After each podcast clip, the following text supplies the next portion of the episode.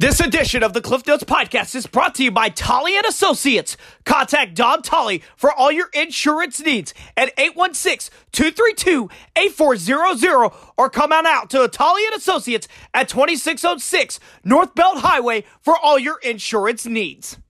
And welcome everybody to the Cliff Notes Podcast. I'm your host, Clifton Grooms. Tonight is Friday, September the 16th, 2022, and welcome to this edition of the Post-it Notes. Bishop LeBlond went into tonight's ball game with St. Joe Christian, looking to break a two-game losing streak and looking to go two and two on the season. Well, tonight they succeeded. Tonight was also basically the Landon Gardner show. Gardner scored five rushing touchdowns tonight and threw for two more as the Golden Eagles defeat St. Joe Christian 66 to 12 at the half. St. Joe Christian did put up a couple of scores in the first half to put up a fight, but unfortunately for the Lions, it was just not enough. Golden Eagles are now 2 and 2 on the season while St. Joe Christian falls to 0 and 4 on the season. We had an opportunity to catch up with Bishop LeBlond head coach Chuck Davis and quarterback Landon Gardner after tonight's win over St. Joe Christian. Ladies and gentlemen, we're here on the Cliff Notes podcast where the Bishop LeBlond Golden Eagles just defeated St. Joe Christian 66 to 12 was the final score. We are here with the head coach of the Golden Eagles, Chuck Davis. Coach, just your thoughts on the game.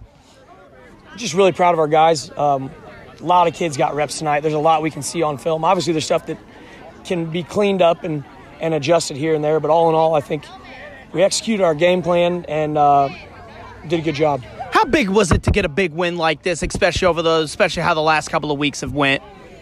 Yeah, we had two hard ones in a row and, and another really tough opponent next week in Archie. I think that if we can take the lessons we've learned from the previous two weeks and then roll with a little momentum from tonight um, with a good week of prep for Archie, I think we'll be in, in good shape. Well, just um, then my last question to you: your improvements you want to see from this football team going into a t- another tough game with Archie on Friday night. Physicality up front. Archie's, you know, historically big and physical. They block well. Um, obviously Coach Smith's going to have them ready to go. So we're going to have to continue getting tougher, uh, have a good week of practice, and and bring the noise next Friday. Coach, always a pleasure to have you on. Congratulations on the big win. I know you got a couple more interviews to do. Go up there and go do them. Congratulations on the win. Thanks, Cliff. You the man. Ladies and gentlemen, we're here on the Cliff Notes podcast. We are here live at St. Joe Christian High School, where the Bishop LeBlond Golden Eagles just defeated the St. Joe Christian Lions 66 to 12 was the final score. We are here with LeBlond quarterback Landon Gardner. Landon, just um, overall, just your thoughts on the game. I thought this was a great game overall. We got a lot of guys in tonight, and we executed everything. Well, just um, talk about really just how difficult you know the last couple of weeks have been. I know that the scores may not have been in your favor. You know, you played two incredibly good teams. Just talk about you know what the last couple of weeks have been like for you. Um, with playing North Andrew and Worth County, you're one and two teams in the state. They're great programs, and those kind of set us back a little bit. But tonight was a great way to go out there and get our confidence up. What do you want to see improve from this team before you guys go up against Archie next week? Just keep doing what we're doing and execute things like we did tonight, and we'll be all right. Landon, thank you so much for coming on the podcast. Congratulations. Thank you. Appreciate you, Cliff. Other high school football scores tonight, including Central beating William Chrisman tonight 40 to 10 was the final score in that one. Benton all over Kansas City Central at Cardinal homecoming tonight. 63 to nothing was the score there. Savannah 69, Lafayette nothing in an MEC matchup there. St. Pius another close matchup with Maryville. Warriors prevail over the Spoofhounds 34 to 27. Chillicothe over Cameron 42 to nothing. East Buck over Lathrop 33 to 7.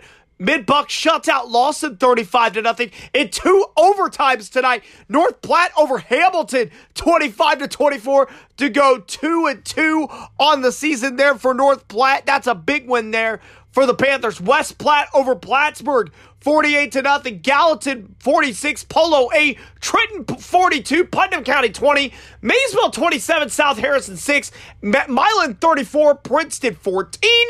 Albany, a big win, huge win over Worth County 36 to 34. Tigers entered into tonight the number two ranked team in eight man football. So it's going to be interesting to see how the eight man football rankings shape up there. Stanberry 72, Knox County 34. Platte Valley 46, South Holt 6, East Atchison 72, DeKalb nothing.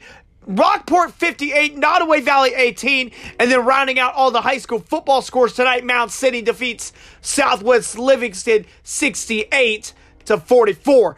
MIAA football looks to head into week three of the season on Saturday. Missouri Western also looks to build off their first 2 0 start since 2016. The Griffins will have another road trip on their hands this Saturday as they travel to Emporia State for a matchup with the Hornets.